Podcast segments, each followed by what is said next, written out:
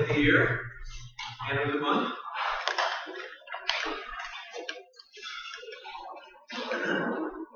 I said last week we were going to start in Amos, but uh, I decided this week we were going to delay that by one week. So if you don't mind, I know you won't mind, Jim. Uh, we're going to start next week, Lord willing, um, and uh, jump in uh, at that point in time. We'll do a lot of background work next week.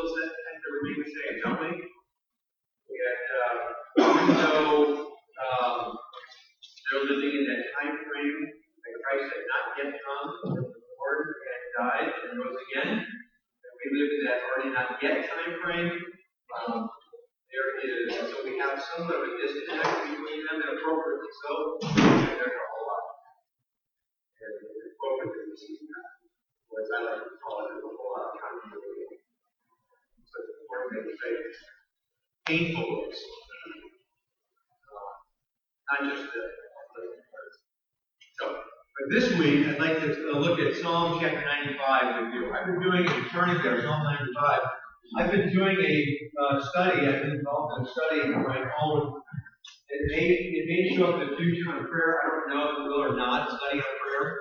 But um, I've been doing a, a little study on my own about prayer, and Psalm 95 I think is very instructive on the subject. Uh, it has been shown repeatedly in surveys, in studies, statistically, uh, uh, discussing with Christians. Um, uh, Gallup has done polls. Uh, Barna has done multiple polls, as much as you can trust statistics. Um, that, and I don't want to give you exact statistics, but the vast swath of Christianity would clearly be described as prayerless. And I, I would suspect that those polls are pretty accurate. In fact, I would argue they're very accurate. Uh, in dialogue with Christians over my almost 60 years, let's scrape out the uh, first five or six, because I don't remember much about those. But in living a Christian lifestyle, living in the church, and then later on becoming a full-time Christian worker in camp, and then going to seminary, college and seminary, and then being full-time at, at a Christian school, and then pastoring. Um, all through my life, one of the things that I've observed in others as well as myself, I'm not excluding myself from the category, and that is a general prayerlessness. Now, maybe that's not you. Maybe you are someone who uh, just find yourself living in the midst of prayer, and the grand summation of your life is prayer. Well, praise the Lord. You should probably want to teach this, not me.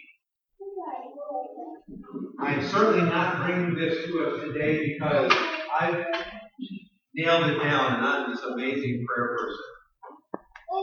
Not my age imagination. I am challenged personally by prayerlessness. I'm convicted by that. I don't know about you, but I find myself at the same time when I realize how prayerless I do live my life, I find myself doing falling into the trap that people fall into all the time. They're Christians fall into all the time. You know what it is? Gotta pray more. And so I start trying to pray more. And how long does that last? About as long as most of our New Year's resolutions last, right? It just doesn't last. There's no anything to it. It doesn't backing it. And I, I have oftentimes wrestled with why do I find myself not praying more than I pray? Why do I find myself, and why do I find others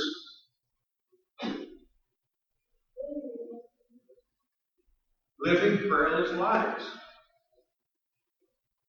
Approaching all the various aspects of our lives prayerlessly. Why is this? Why and where do we get this idea? This is one that's always intrigued. Where do we get this idea that I got to have devotions and then pray afterwards, and it's almost like that's the, my daily pills. But somehow that, that prayer that I give, whether it's 15 minutes, 5 minutes, 20 minutes, whatever it is, that somehow it's a it's like a, a long release or a time release pill. You know, you take it and it works 12 hours. That's not prayer. That's not how prayer works. And deep within ourselves, we know that. Deep within, within ourselves, we know that that's not even close to the, to the biblical description, as well as mandate, as well as teaching of prayer. So the thing, one of the things I've always struggled with is, why don't I pray more? One of the things I've always struggled with is what, what causes me not to pray more? Now, before I get started into our study of Psalm 95, let me just say this. Too often, I find we as Christians, if I may use an illustration, too often we as Christians, we find ourselves as if we're in a home that's heated with a wood stove, and it's cold in, in there. It's cold in the house. You got a wood stove, it's cold. And you sit around all day long and say, wow, I don't understand why it's so cold. I think I'll just put a coat on. And I'll put more clothes on and more clothes on. But the house, what's the problem? The house is what? Still cold. That makes sense? I mean, this is like not rocket science. You get it, right? What's the problem? The problem isn't that you got to work. The problem, first of all, the problem is solved because you have a wardrobe full of winter clothes. Because you know it's really interesting what happens if you do that. It's wintertime and your house is getting cold, and you put more and more clothes on, more and more blankets on your bed. All we're doing is delaying the inevitable, aren't we? Inevitably, what's going to happen? Help me out. What? The fire's going to go out, and what else then happens? you clothes. What else happens? Eventually, yeah, yeah, eventually pipes start breaking, don't they? And water spraying everywhere. And then we got a real mess, don't we? And eventually you destroy your whole house. Don't you? The whole house is destroyed. Why? Well, it's simple, because there's what? There's no fuel in the in the stove. If there's fuel in the stove, the pipes wouldn't burst ultimately, and, right away we wouldn't have to put on all the clothes. Now, I, I use the illustration really purposely because here's what happens. In our spiritual walk, we find coldness, don't we? We start to find coldness. And you know what we do? We say, I'm cold. And then we start putting clothes on. Not physical clothes. We start putting clothes on, don't we? And the clothes are what? They're other things that we think will satisfy us or fulfill us. We start putting other things on. Does that make sense? Can you follow me so far? But they don't, do they? And so what do we do? Put more on. Don't we? And they don't satisfy, and so we do what? We put more on. And before you know it, I mean, craft money is not really money, we become a moron. anyway. Thank you, Ken. Thank you. I just thought of that right now. I know, it was really bad.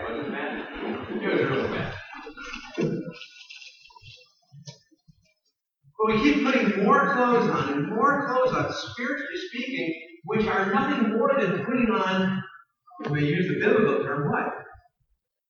Taking to ourselves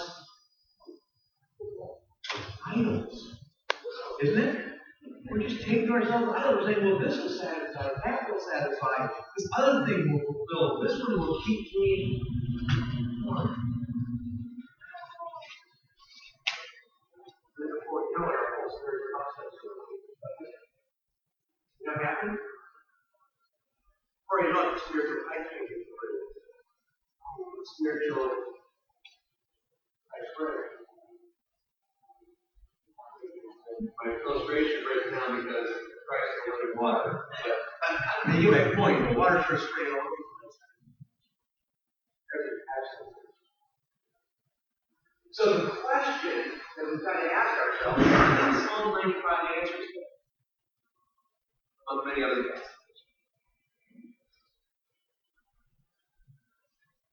What we need is fuel in the fire. Or fuel in the, in, in, the, in, the, in the wood stove, I mean, so to speak. Spiritual wood stove. There needs to be fuel there. When I'm cold, it's because there's no fuel. Pretty obvious, isn't it? Well, let's follow the passage. Let's just read the entirety of Psalm 95, then we'll break it down. The psalmist says, Oh, come, let us sing to the Lord. Let us make a joyful noise to the rock of our salvation. Come, let us come into his presence with thanksgiving. Let us make a joyful noise to him with songs of praise. For the Lord is a great God and a great king above all gods. In his hands are the depths of the earth. The heights of the mountains are his also. The sea is his, for he made it. And his hands formed the dry land. Oh, come, let us worship and bow down. Let us kneel before the Lord, our Maker. For he is our God. We are the people of his pasture and the sheep of his hand. Today, if you hear his voice, do not harden your hearts as at Meribah, or the day at Massah, the wilderness, when your fathers put me to the test, to put and put me to the to the proof, though they had seen my. For forty years I loathed that generation, said they are people who go astray in their heart. They have not known my ways. Therefore, I swore my wrath. They shall not make. Now, the text breaks down into three categories. First category is verses 1 through 5,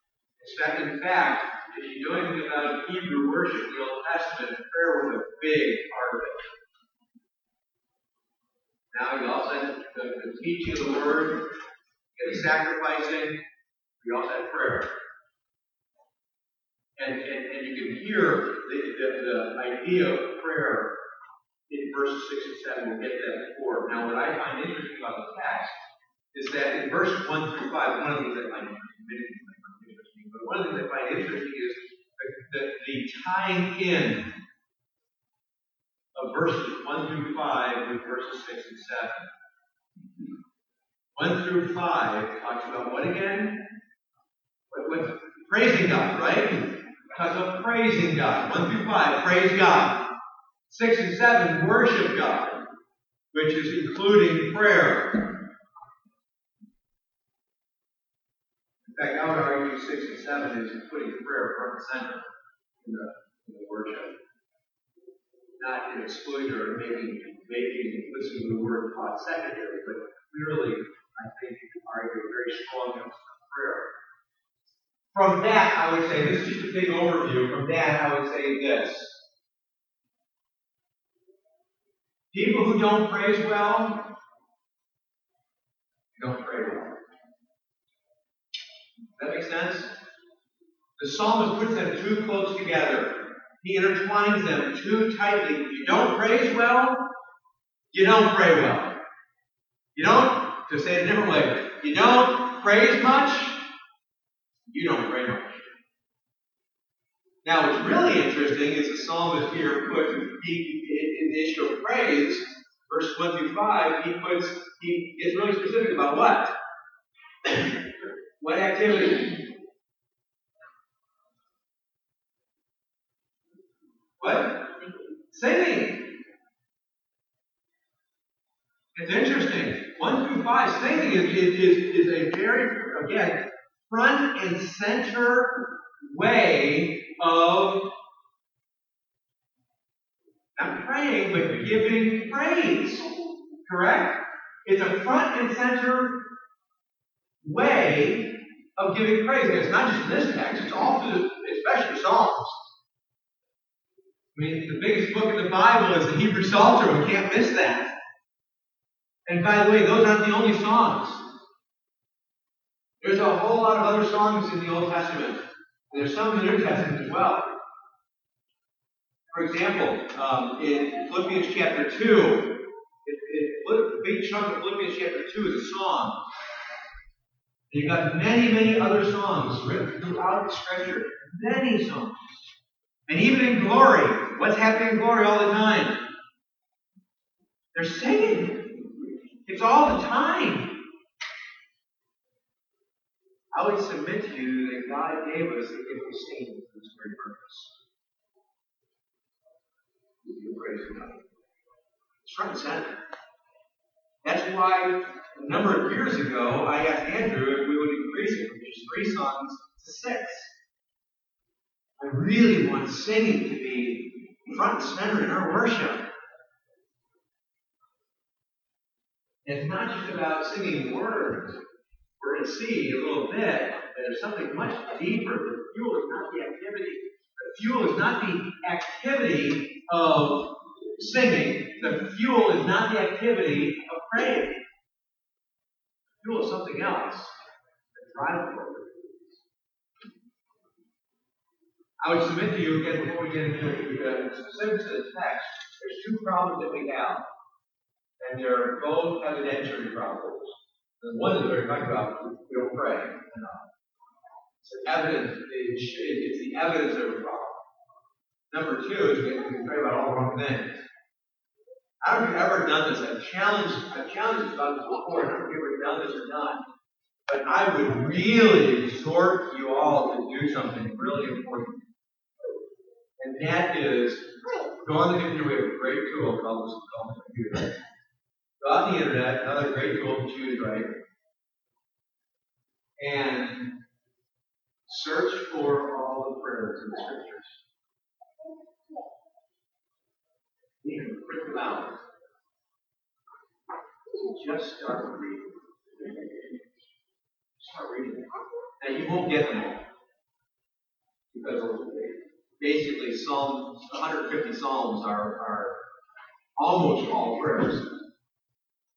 But you don't, if it doesn't, if, it doesn't identify all the Psalms, you can just take all the Psalms as well. You can print out and your Bible start reading them. But the vast majority of the Psalms are also prayers. You start reading the prayers and you, and you start considering your prayers, and you will discover something really dramatic. When you start comparing and contrasting what you pray about with the biblical prayers that you find from Genesis through Revelation, know you're to? If you are a prayer, you're finding praying about all the wrong things. That's what you're find. We'll find we're praying all the wrong things. Now, this should be nothing new to you. I've said that many, many times.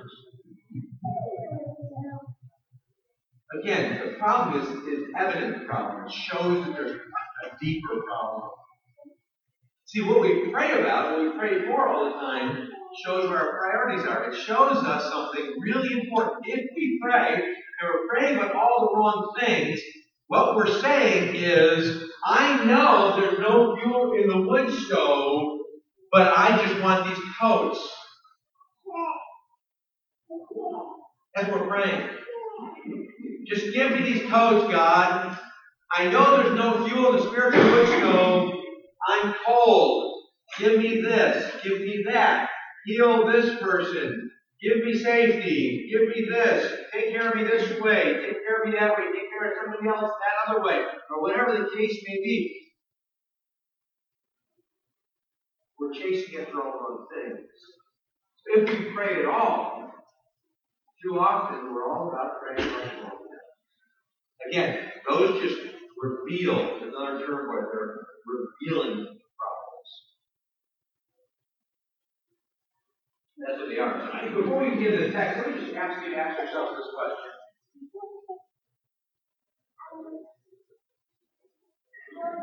Just because of what we've already seen, just maybe a little spiritual breaking up of fallow ground by asking these two questions.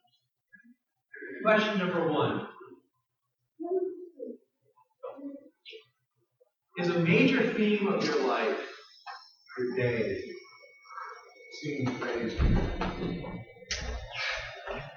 that a major theme of your This is a really important question. It's a question how to avoid it. Is a major theme. I'm not talking about having Christian music playing in the background. That's what I think about. No, um, I'm saying, is your heart being uplifted in praise?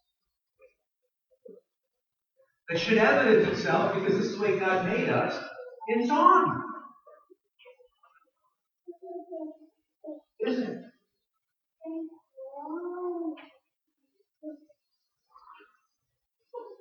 And then secondly, we're going to revisit both questions. I'm just being general now. Secondly, is the, the theme of your life, the reoccurring theme of your day, majors of your day?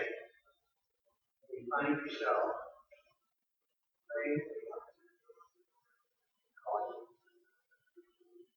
I'm not talking about if you have your 15 minutes a day prayer. Do you find that your day is characterized Now, right before we jump to the text, please don't already tune me out by saying, I gotta just sing more and think about God more and pray more.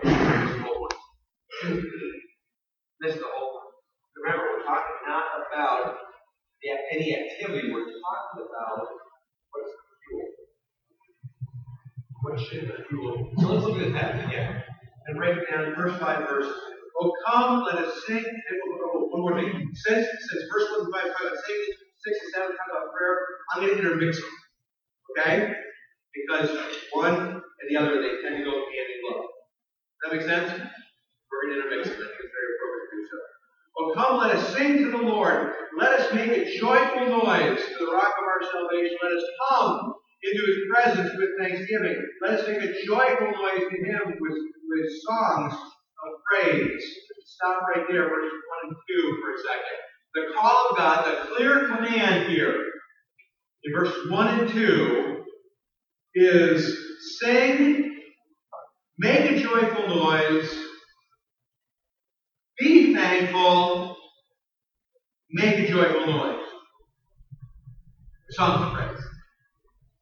Get the recurring theme there in two verses? There's some repetitiveness, isn't there? Sing, said twice, verse 1 and verse 2. Make a joyful noise, verse 1 and 2. And then in the middle of it, let us come into his presence with thanksgiving. So two times, and by the way, in Hebrew, when something's repeated, it serves what purpose? For very strong emphasis. We have four repetitions here. In other words, even though he uses different terms, it's said four times, isn't it? Joyful noise twice, sing twice. The joyful noise is talking about singing. So it's really four time repetition. I mean, this is like over the top emphasized.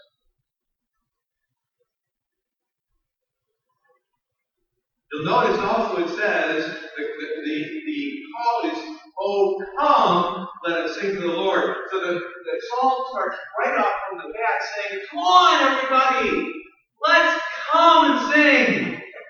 Come! Sing! Come, come, come!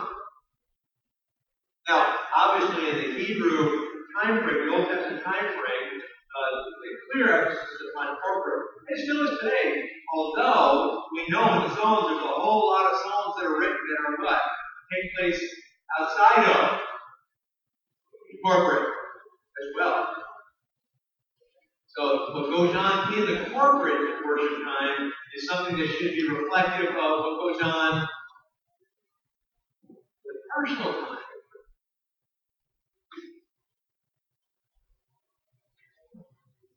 I hear people say all the time, by the way, I'm not trying to be cute here, so please don't I hear a lot of people get a little cute about this.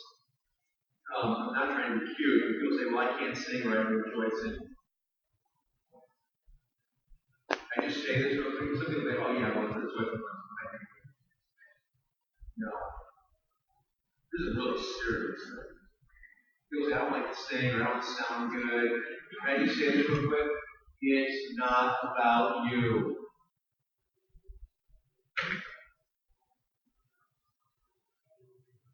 We're not here worshiping you.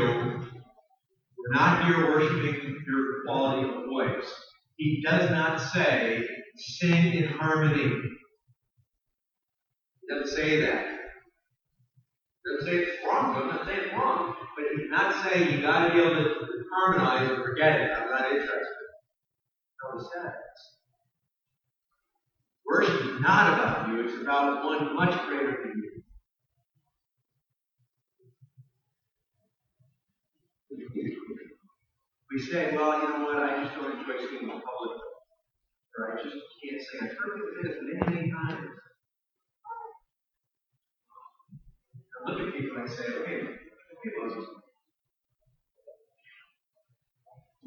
You know what I'm talking about? Anybody? Okay, Moses. What? Anybody know what I'm talking about when I say okay, Moses? What is it? What? Moses said he couldn't speak. God said what? No, he no, he said, Who made your mouth? Right? If God's great enough to make your mouth, then excuses are invalid, aren't they? And by the way, that is just an excuse. I'm self-conscious. Really?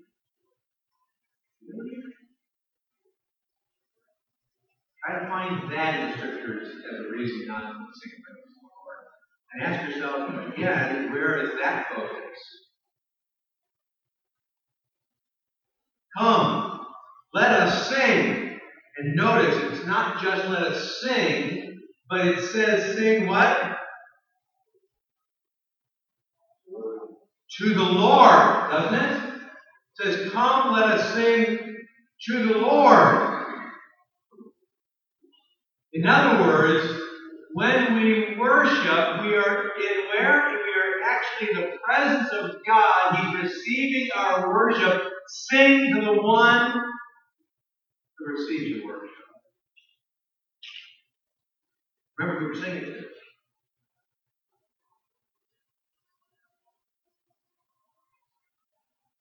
So we have the four times repeated here.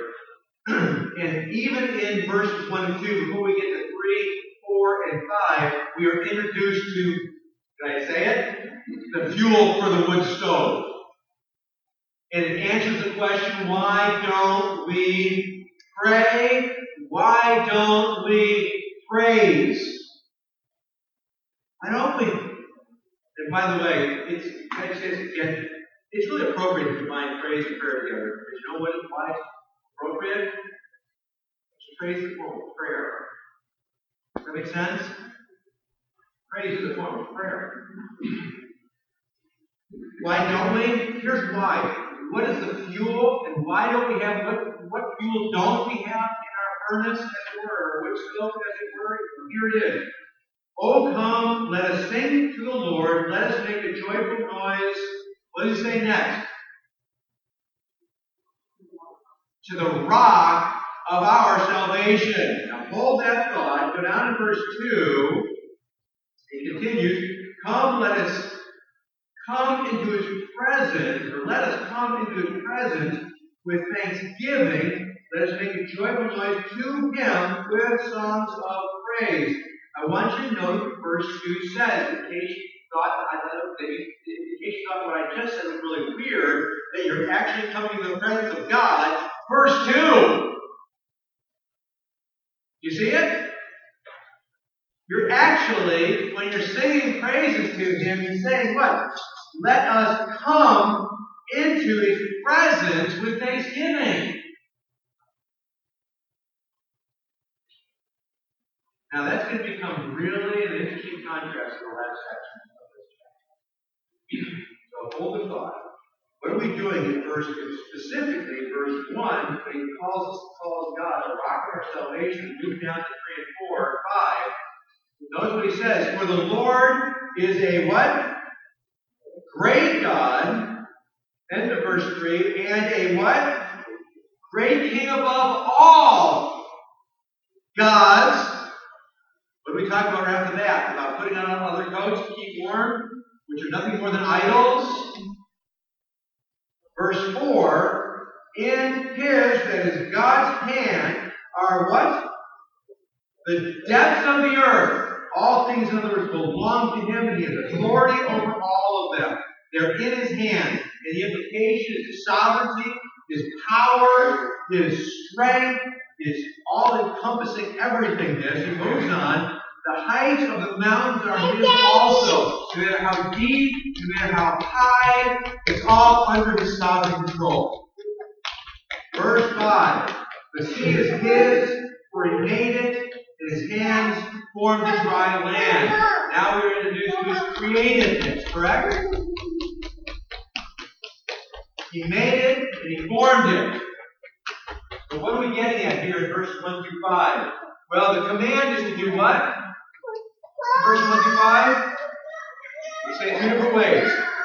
Give praise and sing, right? It's two commands, aren't they? And of course, the third command is what? Come. Come. Absolutely. Which, by the way, has the implication of coming together in God's presence. Very strong corporate emphasis there. So the call is to give praise, to come, to sing. But the fuel of it all is what? I'm not going to say it, but I'm going to give you an opportunity. Take the end of verse 1, 3, 4, and 5, mash it all together, and give it a, give it a title. The fuel, the, the fuel to go on the wood stove of praise, singing, and coming is what? What? Pretty simple, isn't it? And, but let's let's let's deal it a little bit deeper. Who he is. The point of the psalm is already in verses 1 through 5, and it answers to the dilemma why am I not singing praise? Why is my life not permeated? Singing and praise.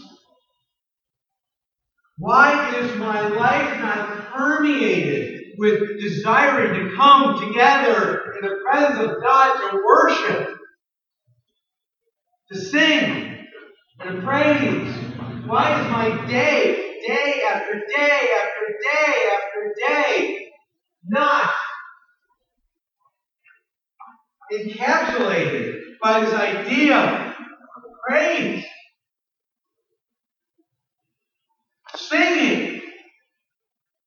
Why isn't it? Well, here's why. Because my day is not consumed with what? Who God is. That's why. I'm not consumed with learning who God is. I'm not consumed with, with discovering the new depths that I'm learning as I continue to fellowship His Word.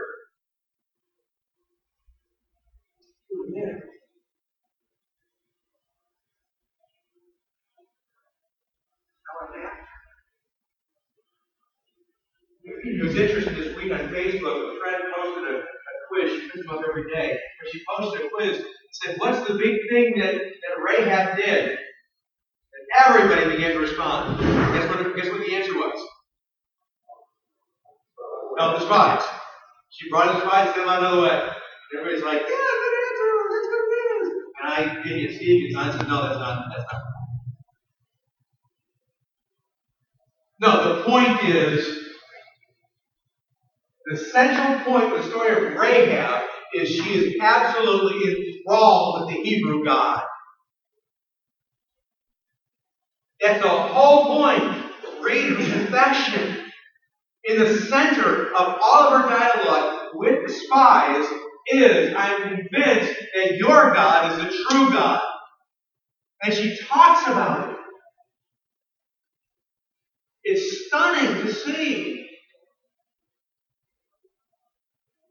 Why are we up caught up in the color?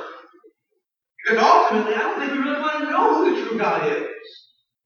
Because frankly, he's really uncomfortable. Back to Amos again. Frankly, the real God is really uncomfortable. And so what I do, I start gathering around false gods. I get enthralled with things that are just the cover of the story, and not the story.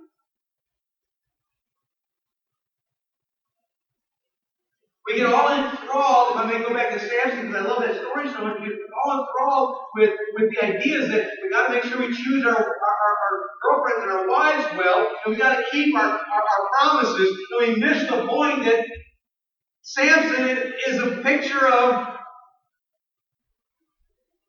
Christ, a really grotesquely flawed one, right? And God's saying, if I can do that with him, you think I can do with a perfect one? Woo! That changed the whole story, doesn't it? But that's what we do because it's a whole lot more comfortable to go, yeah, we'll take the morals from the story. We'll ignore the story. Same with Rahab. Same with everything we do. And we don't, and as a result, we find ourselves having nothing to praise over. We have nothing to sing over. And we have no zeal, no draw, no, I can't wait to be with other believers so we can come together to do what? Praise God. Sing songs. That's what I'm enthralled with.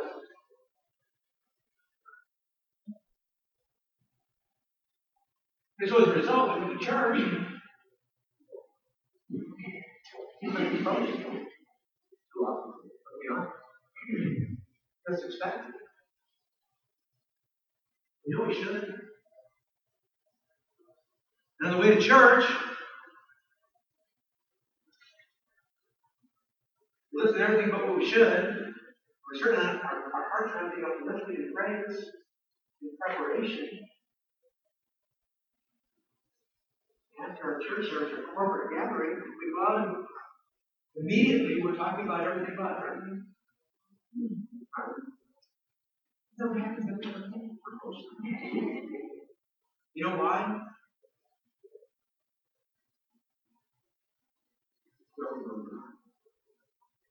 To get from God because we can grace on the What that all comes. And I, I just find it so often in the case, we're just caught up. If we get caught up in the scriptures at all, it's almost inevitably caught up in looking through the scriptures to find out how I should act or react or what I should do about this, that, or something else. Or how do I deal with this problem or that problem or another problem? It's like I gave the scriptures. Us the scriptures so that we He gave us the scriptures so that we would know the Son who He sent. John 17. And He's given us the Holy Spirit for that exact same reason. And when we begin to discover who He is, who His Son is, we start to discover who the Spirit is. You know what begins to happen?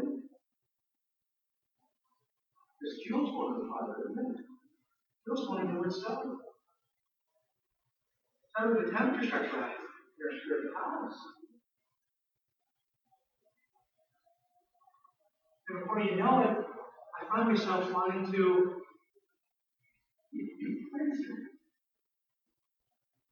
I find myself wanting to celebrate. I find myself wanting to be able to That's what begins happen. And as I do that, and I, I fellowship with other believers, you know what they start doing? They start, start sharing some, some fuel with me. That's what they start doing. And as they start to share fuel with me, what starts happening in the wood cellar? Spiritual wood cellar. It's hotter, isn't it? It's getting hotter. It's hotter. It's causing me to start doing what? Repentantly, what do I start doing? What? Taking off all that stuff I put on. You know what that is? I begin to start repenting shedding the idols. That makes sense? That's what begins to happen. Because it starts becoming uncomfortable having to eat the house and all these idols. They're incompatible with one another. But it only happens because I learned Him. Because I taste and see and I begin to understand, not just, if I may use 95 as an example, this is what we usually do. Make a joyful noise to the rock of our salvation. Yep, he's the rock of my salvation. Okay. Verse 3. The Lord is a great God and a great king above all gods. Yep, yep, he's, he's a great God and above all of the gods, above the gods of real Verse 4 In his hands are the depths of the earth, and the heights of the mountains are his also. Yep, yep. It's all under his control. Got it. Okay. Verse 5 The sea is his, for he made it, and his hands formed the dry land. Yep, yeah, he's created. Okay, I'm good to go, right? No!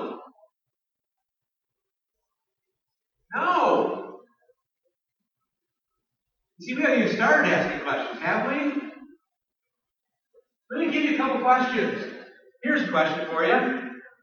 Why did he tell you about that? That's a really important question. Why did he reveal that he was the creator? Genesis 1 and 2, Psalm 95 here. Why did he, not just in those two passages, other passages reveal that, but not only that, why did he throughout the whole scriptures point out his, his authority? his power. Why do that? Really important questions. And they're not simple questions, by the way. They are questions that if you start asking yourself those questions, you know what you're going to do? You're going to keep answering, asking those questions. You know why? Because you're going to start to discover newer and greater things about God. Those are two simple questions, aren't they? Here's another one. Simple question. What are the ramifications of God being the creator? What, is the, what are the ramifications of his authority? What are the ramifications of his power? Go back to verse 1. Here's an easy, simple question. Not the answer. Easy, simple question. What does, I see it. He's the rock of our salvation. What does that mean? My goodness, you can probe that one forever. What does that mean? Why did, going back to the original question, why did he choose to reveal that? Here's another question we ask ourselves.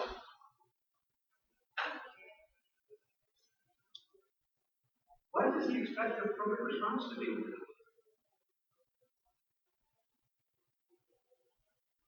What does he expect the response to be? Does he expect a response? And if so, what would be an appropriate response? Are there, are there any places in the Scripture that present, either by illustration, description, or by prescription, what an appropriate response to that would be? Good question, isn't it? Correct? Nobody agrees with me. Is that a good question? I mean, I'm not saying that I'm so wise on my, all my thoughts. I'm just trying to help us understand. Our grand task as a redeemed person is to, like help one redeem us. Does that make sense? Because he revealed it to us. And that's the point of this. Why don't I sing? Why don't I sing praise? Why don't I make a joyful noise to the Lord? Why is that not characteristic of my life? Why is it the greatest drive in my life is not to fellowship with believers? Answer pretty simple, isn't it? No fuel to fire. No fuel to stone. Well, maybe there's a little bit of kindling in the room. Y'all know how quick the kindling goes out, right? Nothing to. Cold, dead ashes.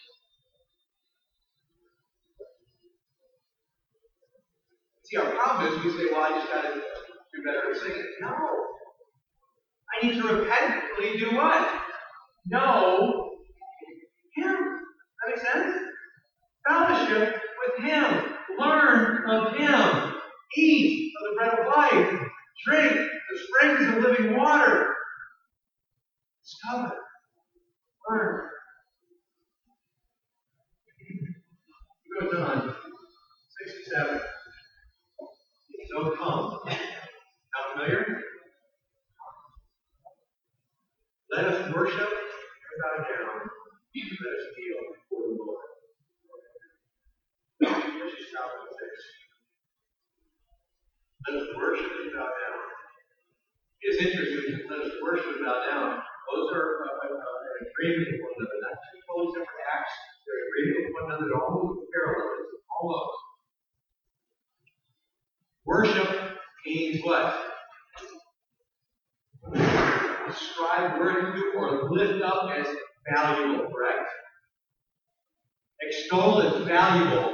consider an ultimate value. Let us worship and let us bow down. What do you mean, let us bow down?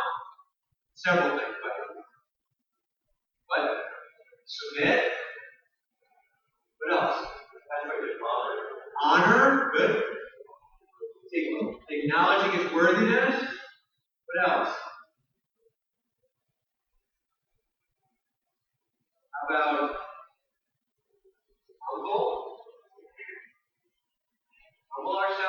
before the Lord, right? Correct? You of look this up, but humble ourselves before the Lord. You cannot humble yourself without acknowledging His greatness. And can I submit to you one step beyond that, Charles? You can't humble yourself without acknowledging His greatness and understanding His revealed by greatness. That's kind of stupid. I, I, I acknowledge His greatness, but I don't I can't, understand His greatness. I don't understand His greatness. I have nothing, no clue about His greatness, or very little. the storyline here is not just bow down because you it's with understanding. We see that in 1 through 5, don't we? We see it in 6 and 7 as well.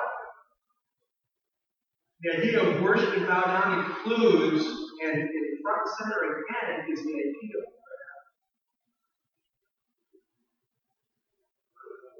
humbleness, submission, worship. Let us kneel before the Lord our Maker. Creator, go right back to verse 5, doesn't he? Let us kneel before the Lord Maker. Verse 7 says, Why? Well, that's the word for it. Why? Well, because he's our what? He is our God. Now, let me just stop there for a second. You read that, He is our God, and you say, Yep, that's right. I'm just trying to be as intense and practical and real as possible. It's very easy to read. Kneel before the Lord your God, or kneel before the Lord because He is your God, or He's your Maker, right? Very easy to just read that and move on. But when you get to before He is our God, it has to cause the reader, if you're thinking at all spiritually, prayerfully, worshipfully, humbly, to ask yourself, what does that mean? Verse 7 For he is your God, or he is our God. What does that mean? Because we know one thing for sure he's not what? Everybody's. Correct? Do we know that for sure? He's not everybody's God, is he? Narrow is the way, right? The few there be what? To find it. And Jesus refers to himself there. So you can just easily say, few there be to find him. So we know that the vast majority of people, he is not their God, even in the, in the Old Testament time, and we're rep- in just a little bit, he's going to reference coming out of Egypt and out in the out in the wilderness. And for the Israelites, immediately you're going to have to think, if you're an Israelite, you're going to think, yeah, those Egyptians weren't their God's God. I'm sorry, God was not the Egyptians' God, was, was he? God was not Egypt's God, was he? No, and the evidence of that is what? It's, it's tenfold. Plagues and the drowning, right? The plagues the drowning pretty clear. He was not their God. Ah, but the Hebrew people, for the Hebrew people, he was. And a short time after they come out, he established the covenant. So, when you read the beginning of verse 7, you read through this thought, you say, For he is our God, the automatic stop right there should be like, wait a second, what? It should cause us to immediately begin to reflect, right? Should it not begin to cause us to begin to reflect about those who don't have him their God? And should it not begin to help us reflect about when he wasn't our God? And should it not begin to reflect forward about the ramifications of what it means to be our God?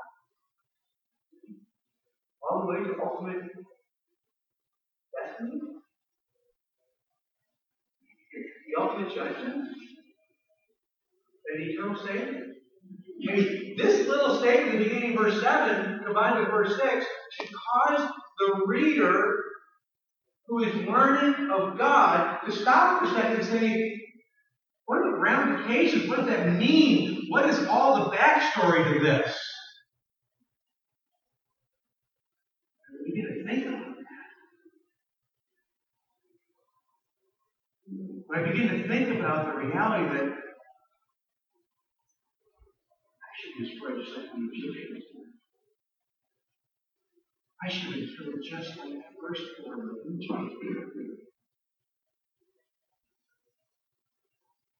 I should be someone just like the Jews martyred the Lord. Before oh,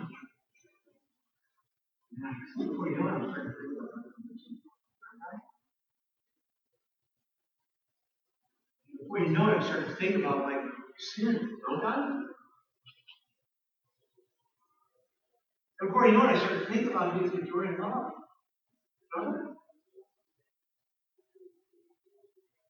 And now I've burned up four or five hours, haven't I? I haven't even scratched the surface. If I'm not singing praises and bowing down to worship, something's wrong, isn't it? How could I not? For four hours, I've been throwing fuel on fire. People say, well, but Steve, but hold on, Dad, the horse, I gotta work. Yeah. What do you do? But Steve, hold on, back at the horses. I got a family to raise. Man. That's all it is. Okay?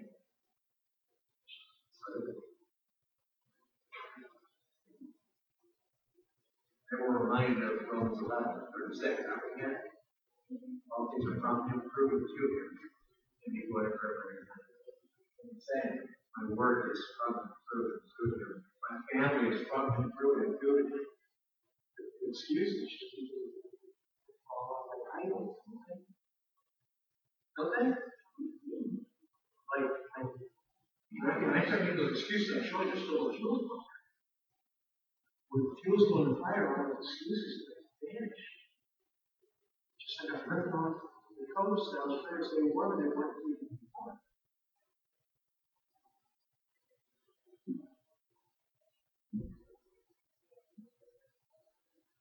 9, verse 7. These are God. And we are the people. What? Now, you can't spend some time thinking through that one. Really? My goodness, the richness of the picture he just painted is stunning, isn't it? He's not just our God. He's not just our maker, but we are the people of his pasture. What are the ramifications of that? Help me out. What? Intimacy. What else? What? Providing for us, caring for us. What else? Protection, spiritual protection. What else? Possession. What else? Okay, the, watching over. And we go on and on right here, can't we? Somebody say ownership? Possession, ownership. Good, good. We have the people his pasture. Start thinking through these things. You know, we just opened up like six different possibilities that we need to think about, not possibilities, realities that, that demand meditation. Think about those things. They all show some things about him, don't they? Especially when we pull this your passage and says, like, all we like sheep at what?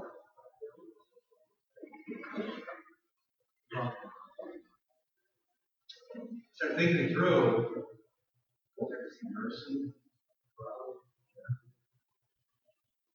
start exploring nothing. And the whole time we're we are.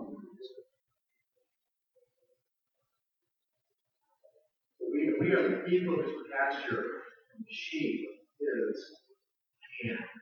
What do you get when you read that? Do you hear intimacy, closeness, care, gentleness, caressing even? And then comes discipline as well. Right? That makes sense?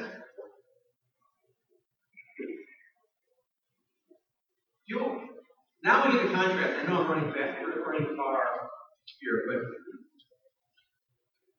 I'll be quick in verses um, in verse 7 through 11. Today, you hear the earnestness? You hear it? Today. Does it sound like Hebrews? Today, while it's still today.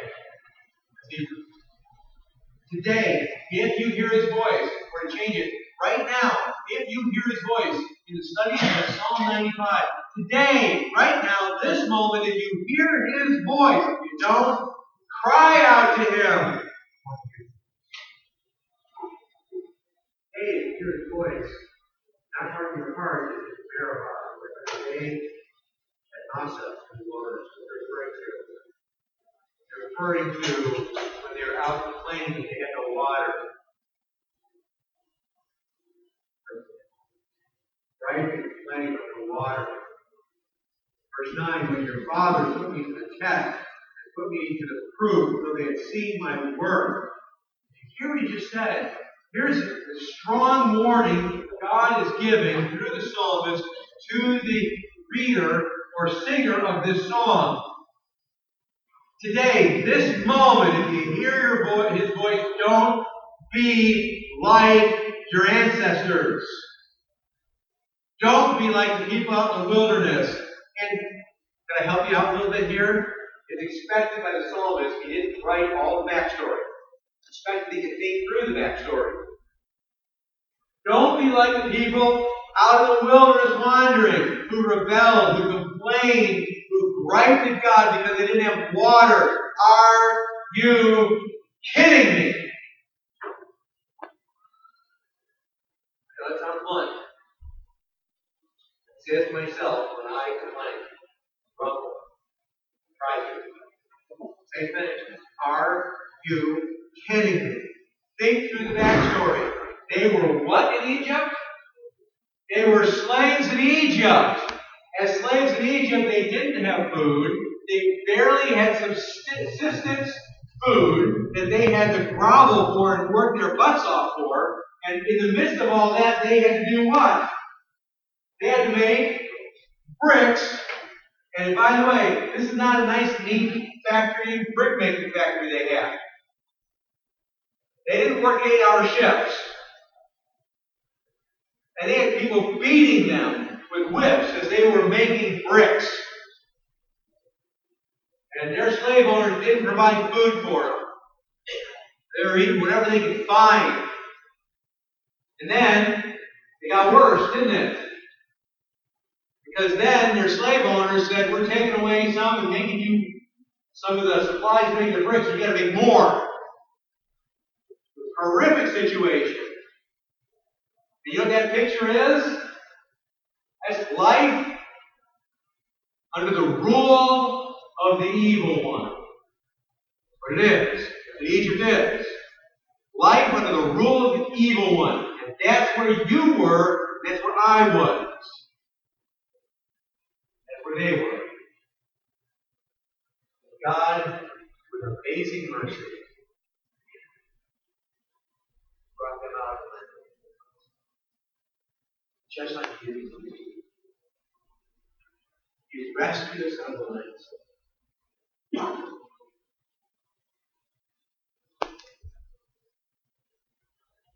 And rescued us out of the land of slavery, saving us.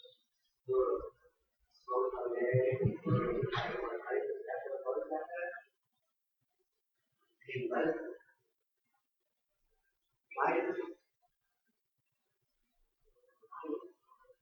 Who we have? The storyline, the backstory, we have? Stunning story of redemption. And we have an amazing story. Don't we? And that's what he says here in the passage when he says, verse 9, when your fathers put me to the test and put me to the proof though they'd seen my word. What did they do? They said, basically, what the, what the children of Israel were saying to, to, to God was what? What have you done for me lately? Serious? Really? Redemption, rescue, destruction of the enemy? That sounds pretty familiar, doesn't it? Provision, care, promise. From promise making, promise keeping God. And in a moment when they're a little thirsty, there's no indication at all they were dying of thirst, that people were dropping over dead. There's no indication. They were just thirsty. What do they do? They were praying from the Lord. And they get all their focus on themselves. Their physical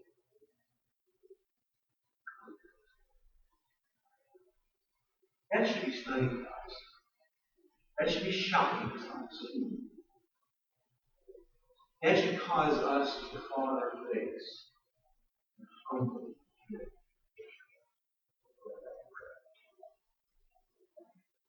Because never after very, very Exactly. Well, maybe out of water. What it is. Not about slowing down and saying, wait a second, I'm really hungry. Not thirsty. He's not saying deny you're thirsty.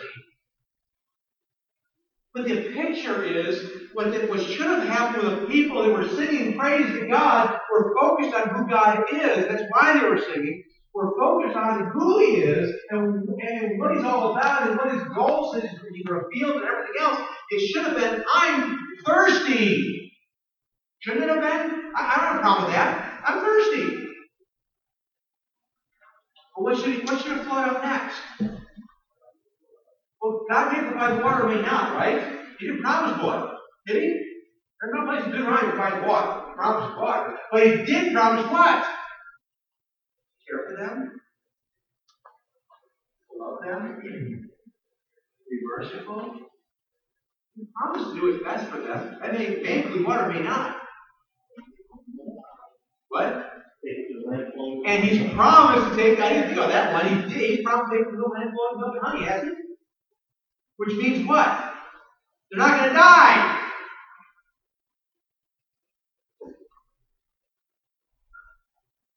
I think of Habakkuk again. Chapter 3. What a beautiful picture. It's totally focused on who God is. After learning the story about how the Israelites when he died, Israelites to die, and came down wherever it is, he says, even if it all happens, yet I will what? I will rejoice in God, my I love the choice of words. That's an appropriate response by someone who's focused not on my my tongue's getting a little thick and my mouth is dry I'm thirsty. He recognizes it he says, well, what? He comments in the back, he comments about it. He says, you know, I'm, I'm, afraid. He says in chapter 3. It's fearful. But it's focused on who God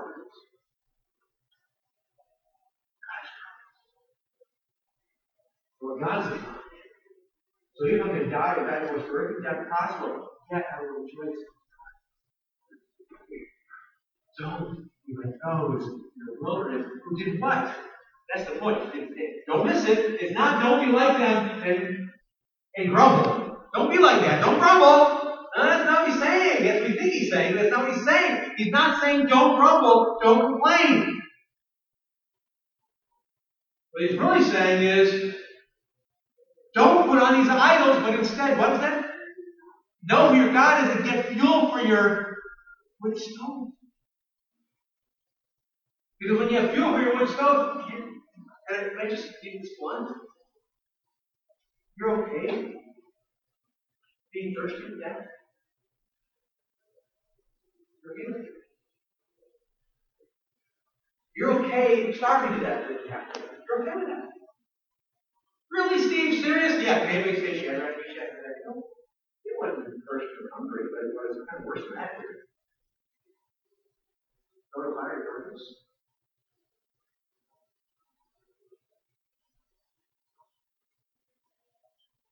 Paul in prison. Paul Silas, what are they doing? They're doing what? Saving exits. How about you? My natural, right? I'm treated by being arrested, wrongly thrown in prison, and then I am beaten in prison by the prison guard, and then the earthquake comes and I'm set free. What do you think I'm going to do? Um, I'm probably going to stop by the prison guard's house and beat the pulp out of it before I get to run for it. Maybe find the whip and take it to him. That sounds kind of natural, doesn't it? What does Paul do? Don't kill yourself! I bet you everybody stayed. What do you you about? It's the same, isn't it? Yeah, you don't have to feel about it.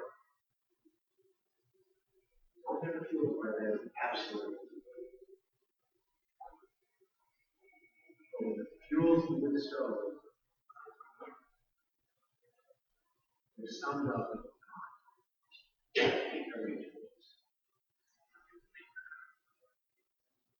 Notice the worst scenario in chapter 25. 40 years, I loathe that direction, that, generation, said there are people who go astray, are hard. If you don't believe what I'm saying about the text yet, here it is. End of verse 10. What? Is not the. That sums it all up, doesn't it? They go astray in their heart. They don't know my ways. Well, of course they're going to go astray. They're my ways. They're who I am. That's what I mean. They're who I am.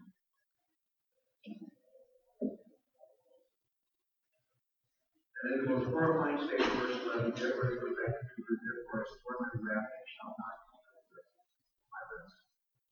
Shall not. Good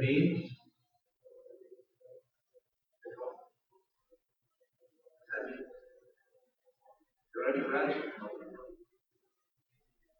Or Psalm 95, out of mercy. He's God of grace.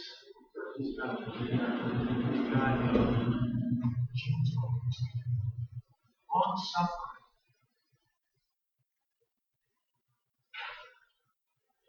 We know his ways. We know it in Peter. Long suffering is not forever. Just early today, you and I are sitting today, filled by our Our lungs are still working, air is still working, blood is still coursing through our our minds are still working, our brains are still working.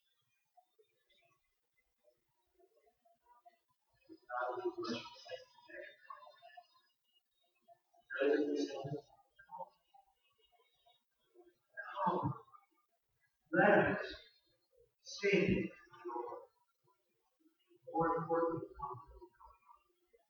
Come, let us worship now, more central.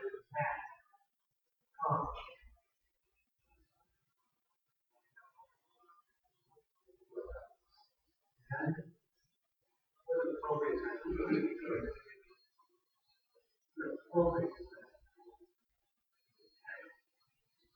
God, reveal to us all God has told you about Spirit. So maybe